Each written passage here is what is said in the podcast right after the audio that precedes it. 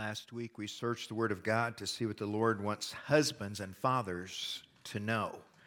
Uh, we discovered that God calls men to be the leaders in their marriages and in their families so that dads and moms and the kids can all follow God together. Many men do not know this responsibility today. Many that do know have shirked it. Many have resisted their calling from God but we are determining as men here at New Hope that we will do whatever God has called us to do. Amen?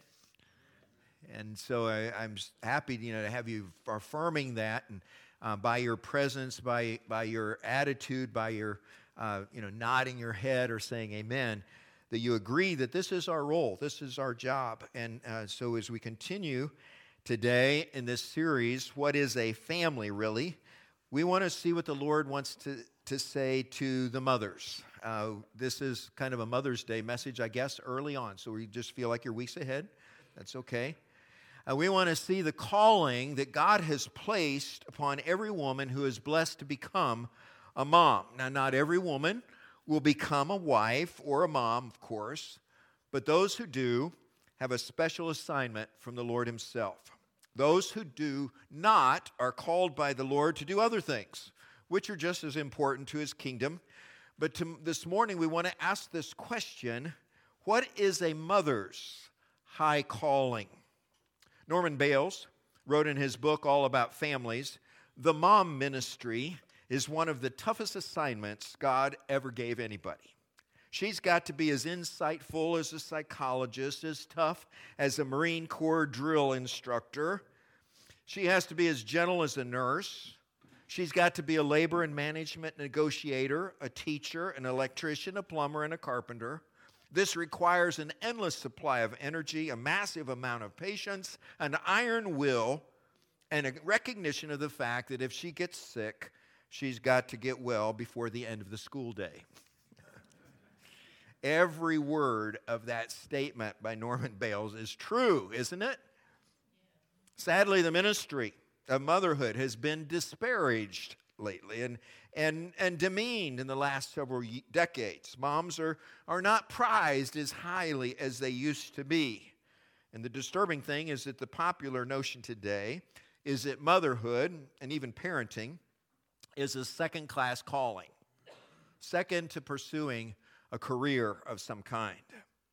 Dr. Grace Ketterman said, Perhaps the most urgent need of our era is the restoration of the high value of godly mothering. Those of us who cherish biblical values must teach and practice them consistently. Those of us who are mothers must see that responsibility as a high privilege. We must reclaim our role as the shapers and supporters of the next generation of leaders and parents. Now, in seeking a mother's high calling today, we're going to take a closer look at one Bible mother in particular, Mary, the mother of Jesus. I've never done this before, but I see some things here in Mary's life that I think is instructive and helpful to all mothers today. She had a special calling, a holy calling from God, and as she accepted that calling, Mary exhibited some things that all mothers should exhibit. She exhibited an absolute trust in God, even when she did not know how the miracle of Jesus' birth was going to impact her young life and her engagement. Although the circumstances of her first child's birth are highly unusual, highly unique in human history, Mary represents all mothers who receive a calling from the Lord to raise their children for God. Now, the real Mary the mother of Jesus, is not the pristine, kind of sober faced woman that we see on icons and statues. She was a down to earth Jewish girl growing up in one of those small towns of Israel, a quiet little place called Nazareth. And what separated Mary from the rest of her peers, however, was her deep desire to follow God, come what may. God chose her for an assignment no one else ever was offered. In the first chapter of Luke's gospel, where we see what we call the Christmas story, we see the angel Gabriel suddenly visiting Mary out of the blue. As usual, almost the first thing this powerful angel had to say to her was, Don't be afraid. you know, when an angel comes into your midst, as they did often in the Bible, the, almost the first words every time is, uh, uh, Don't be scared. Don't be afraid of me. And it was true. She didn't have to be afraid. She didn't need to fear God's angel, as powerful and as mighty as he was. What was really scary is what he had to say the calling that he put upon her life that God wanted her to carry her baby to full term, virtually, while virtually everyone was questioning how did she get pregnant in the first place? She had not slept with anyone, including her husband to be Joseph, and yet here she was going through nine months of pregnancy with everybody talking behind her back. Please follow along as we go to chapter 1 of Luke, and I'm going to pick up at verse 26. In the sixth month of Elizabeth's pregnancy, God sent the angel Gabriel to Nazareth, a town in Galilee, to a virgin pledged to, a man, to be married to a man named Joseph, a descendant of David. The virgin's name was Mary. The angel went to her and said, Greetings, you who are highly favored, the Lord is with you. And Mary was greatly troubled at his words and wondered what kind of a greeting this might be. But the angel said to her, Do not be afraid, Mary. You have found favor with God. You will conceive and you will give birth to a son, and you're to call him Jesus. He will be great and will be called the Son of the Most High. And the Lord God will give him the throne of his father David, and he will reign over Jacob's descendants forever. His kingdom will never end. How will this be? Mary asked the angel, since I am a virgin. And the angel answered, The Holy Spirit will come on you, and the power of the Most High will overshadow you. So the Holy One to be born will be called the Son of God. Even Elizabeth, your relative, is going to have a child in her old age, and she who is said to be unable to conceive is in her sixth month. For no word from God will ever fail. I am the Lord's servant, Mary answered. May your word to me be fulfilled and then the angel left her. Mary had a divine calling from God, which in a sense all mothers have. God places such a high value on every child, on every baby that ever born in this world, no matter the circumstances of their conception or their birth, that a mother's responsibility is a divine calling. Moms, you need to know that having a child gives you a divine calling from God.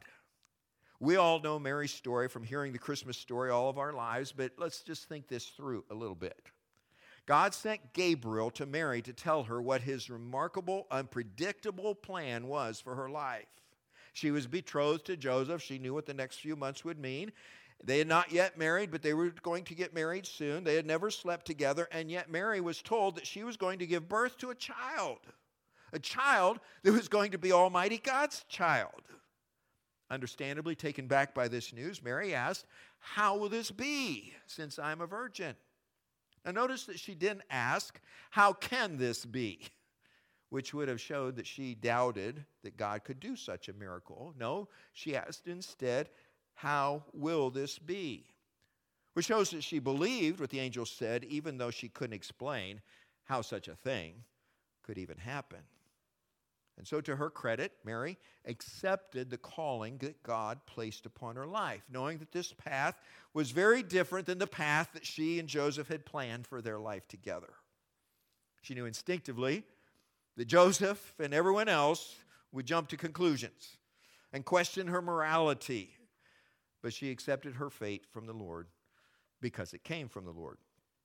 This divine calling all mothers have is pretty obvious when we're talking about Mary raising the Son of God. I mean, that's obviously a calling from God.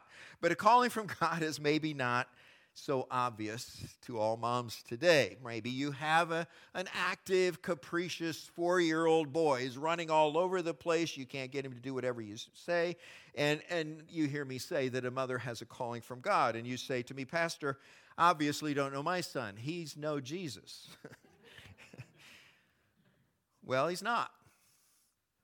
But he is an eternal soul. He is a divine calling from God. Your child, no matter who he is, no matter how he behaves today, is an eternal soul that God has entrusted to your care. And so, just as God told Mary that he wanted her to raise his son, let me encourage you to visualize God, if you can, in heaven, saying to you, This is my child. Would you raise him for me? Just like Jesus, the child you are raising is going to live forever. He is a forever ever baby, existing forever, either in unimaginable bliss or in unimaginable horror. His destiny is one of two places, for he is an eternal child. This means that you have the opportunity and the responsibility, shared with your husband if you have one, to raise that child to know and to love and to trust God so that he or she can live with God forever. Now, this calling has its challenges, just like Mary's did. Your child will grow up in a sinful world. Your child will make sinful choices because we all do, choices that will separate him or her from God. And he or she will have to be taught by you how to come back to God through Jesus Christ, or they will be lost forever. It's going to be a long and perilous journey for you and your child, but God will give you the opportunity to guide and encourage them to follow Jesus so that they can be with him for eternity. Mary had a divine calling from God, and so do you if you're a mom. Secondly, we see in Mary's experience that our children must be dedicated to God. Luke 2:22, we read about this. We read about the dedication that Mary and Joseph did for Jesus. Our children that we are given the privilege of raising are to be dedicated to God because actually they belong to Him. They don't belong to you, they don't belong to me. They're His child from beginning to end. And we only have them for a time, but we must remember who they belong to. So when Mary's son Jesus was just eight days old, she and Joseph took him to the temple in Jerusalem to dedicate him to the Lord. They did what the law of Moses prescribed, but they had no idea that at Jesus' dedication, God would give them a glimpse into the future. An old righteous man stuck around the temple a lot. His name was Simeon. And he came up to them and he blessed them. And Simeon spoke to Mary in particular, and he said what was going to happen in this world as a result of this child's life, of Jesus' life. He said in Luke 2 34 and 35, This child is destined to cause the falling and rising of many in Israel, and to be a sign that will be spoken against, so that the thoughts of many hearts will be revealed, and a sword will pierce your own soul Two, motherhood comes with many joys. We, we celebrate those joys. But often sorrows are part of the assignment as well. And so we know what Simeon meant when he said, and a sword will pierce your own soul as well. We know Mary would see her son, Jesus, die on a Roman cross, and it would break her heart. Even so, Mary and Joseph dedicated Jesus to the Lord to serve God his entire life.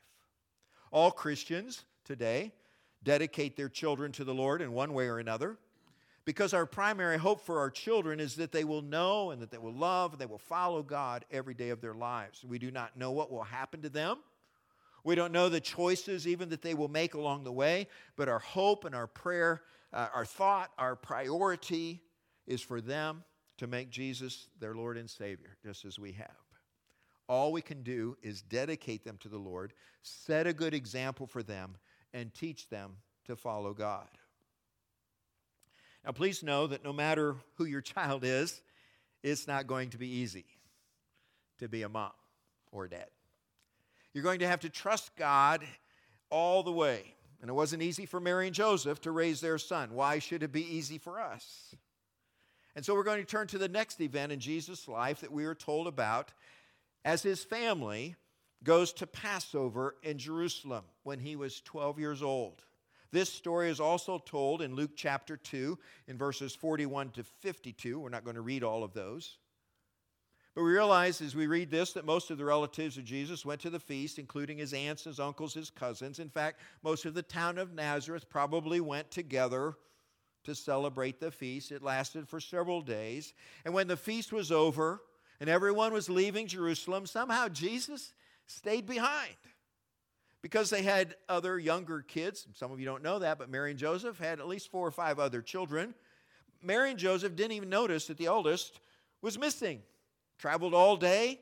They camped for the night with the rest of their relatives, and then they panicked because Jesus wasn't with them. The next morning, they, they left and they tried to find him. Have you ever lost one of your children? Yeah, it's not fun, is it? I remember we had a little girl that liked to crawl underneath that clothing racks, you know, in the store, you know. Thought that was really great. Just panicked for mom and dad. Uh, we, our, our, same girl grew up. Now she has kids, and, and uh, recently they went to New York City. New York City is a huge place to go to. They, they kept saying, I can't believe how many people are here in this one spot. You know, there's just so many people. She said, We were there all weekend. I never let go of the boys' hands the whole weekend. Why was that? Because you want to lose them. And you want to keep hold of your children. And so when they discovered that Jesus had stayed behind in Jerusalem, they immediately went back to Jerusalem. They spent the whole day looking for him, didn't find him. They went to the second day, and somewhere about the third day, they finally found him. And where did they find him? They found him in the temple, debating the scriptures with the teachers of the law. And Mary accosted him. You would understand. I mean, you've been looking for two days for this boy, and now you find him. Oh, he's safe and he's, he's fine, but I'm going to give him a piece of my mind. She said, Son, why have you treated us like this? Your father and I have been anxiously searching for you. Exactly what we would probably say to them, but maybe we'd use a few words that are not in Scripture. And Jesus answered, Why were you searching for me? Didn't you know that I had to be in my father's house? I want you to know something here. Contrary to popular opinion, opinion, Jesus was not an easy child to raise. You say, oh, he's a perfect child. He always did everything perfectly. He never disobeyed. He never, he never sinned. He would be an easy child to raise. Jesus was not an easy child to raise because he broke the mold. He was not like any other child in their town. I can imagine that Mary responded to him and said, Well, why are you looking for me? Didn't you know I had to be in my father's house? He says, What do you mean, your father's house? Your father's house is back in Nazareth, right beside the carpenter shop. That's where you belong. And Jesus said, No, no, no. This, this is my Father's house right here. It's temple. So it was probably quite at the discussion, we would say, that Mary and Joseph had with their preteen Jesus. Haven't we all been there? Thankfully, the Bible says that Jesus submitted to them. He went back to Nazareth, Mary and Joseph, and continued to live under their roof when Joseph died, he became the carpenter, making money for the family, so they continued living.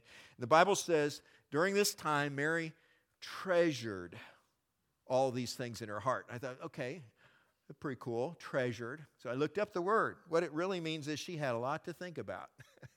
and did she ever? You raise a son like Jesus, you raise any child, you have a lot to think about. You're thinking about their past, their future, their present. You're thinking about their behavior today and what you hope would be their behavior tomorrow. Mary had a lot to think about. Thankfully, says Jesus increased in wisdom and in stature and in favor with God and man. The end of chapter 2 of Luke. Jesus was not an easy child to raise in some respects and it won't be easy raising your child either. Here's an interesting fact you may not be aware of. Nowhere in the Bible does Jesus ever call Mary his mother. He doesn't call her mom. He doesn't call her mother. Early in John's gospel, we see evidence of this. Jesus and his disciples were at a wedding feast in Cana, and the host ran out of wine, and his mother came to him and said, They have no more wine. I think fully expecting him to do something about that. And, and how did Jesus respond to her? Do you remember? He said, Did, Jesus, did he say, No, no, mom, are you sure that's what I should do? he said, No. He said, Woman, why do you involve me? My hour has not yet come. Did you hear that? He just said, Woman. Uh, moms who are here today, how'd you like it if your child, even a grown child, just called you woman? I mean, that, that's fighting words. I, I know what my mom would have done. She would have said, Don't you ever call me woman. I am your mother, and you will respect me. Don't you ever forget that I'm your mother. It wasn't easy raising Jesus, and it won't be easy raising your child either. Motherhood is a divine calling, a calling that we must dedicate ourselves and our children to. Mothering a child is not easy, but let me assure you this motherhood has its rewards, big and small. And in some ways, Mary had to wait a long time for her rewards. She had Many rewards along the way, I'm sure. Many times she said, Thank you, God. Thank you for the privilege of raising your son. But there were a lot of other things to go through. Even though she had a perfect son, uh, she had to wait for rewards. So, moms, be patient. The re- rewards will come. When Jesus left home to begin his three year public ministry, a ministry that culminated in his death, burial, and resurrection, it was hard for Mary and his siblings, Jesus' siblings, brothers and sisters, to understand what he was even doing. You know, he'd been there, he'd been taking care of them, he'd been carpenter and, and doing things just as a normal life, normal routine, and suddenly he leaves and he finds these, these disciples and they start traveling around preaching and, and healing the sick and, and they're being so so popular you know that everybody's talking about him. What are they doing? What is he doing? And on at least two occasions they went to see what he was doing and tried to get him to come home. Now the point wasn't just to see just for own satisfaction. They're like we need to get you home. You got to stop doing this and when we turn over to Mark chapter 3, Mark chapter 3, in Mark chapter 3 20, we are told that Jesus' healing and preaching ministry had become so successful that he and his disciples couldn't even find time to eat. You know, the crowds are pressing in day and night, and they couldn't even get away to get a meal. And then Mark 3:21 says, when his family heard about this, they went to take charge of him. For they said, he is out of his mind. They're really worried about his mental health. Of course, Jesus didn't go with them. He kept on doing what God sent him to do. Soon after that, in Mark chapter 3, it says that the Jewish leaders came down from Jerusalem and they accused Jesus of being demon possessed or somehow in league with demons because he's casting demons out of people. He answered them by saying, You know, how can Satan drive out Satan? You know, a kingdom divided itself cannot stand. And then notice what it says in Mark chapter 3, verses 31 to 34. Then Jesus' mother and brothers arrived. Standing outside, they sent someone in to call him. A crowd was sitting around him, and they told him, Your mother and brothers are outside looking for you. Who are my mother and my brothers? He asked. Then he looked at those seated in a circle around him, and he said, Here are my mother and my brothers. Whoever does God's will is my brother and sister and mother. Ouch. You know that? If they overheard that, or they were told what he said, how he responded, because he didn't come out, he didn't talk with them, he didn't go home with them. He said, My mother and my brothers and sisters are right here in this circle with me. He drew the line. He would not be dissuaded.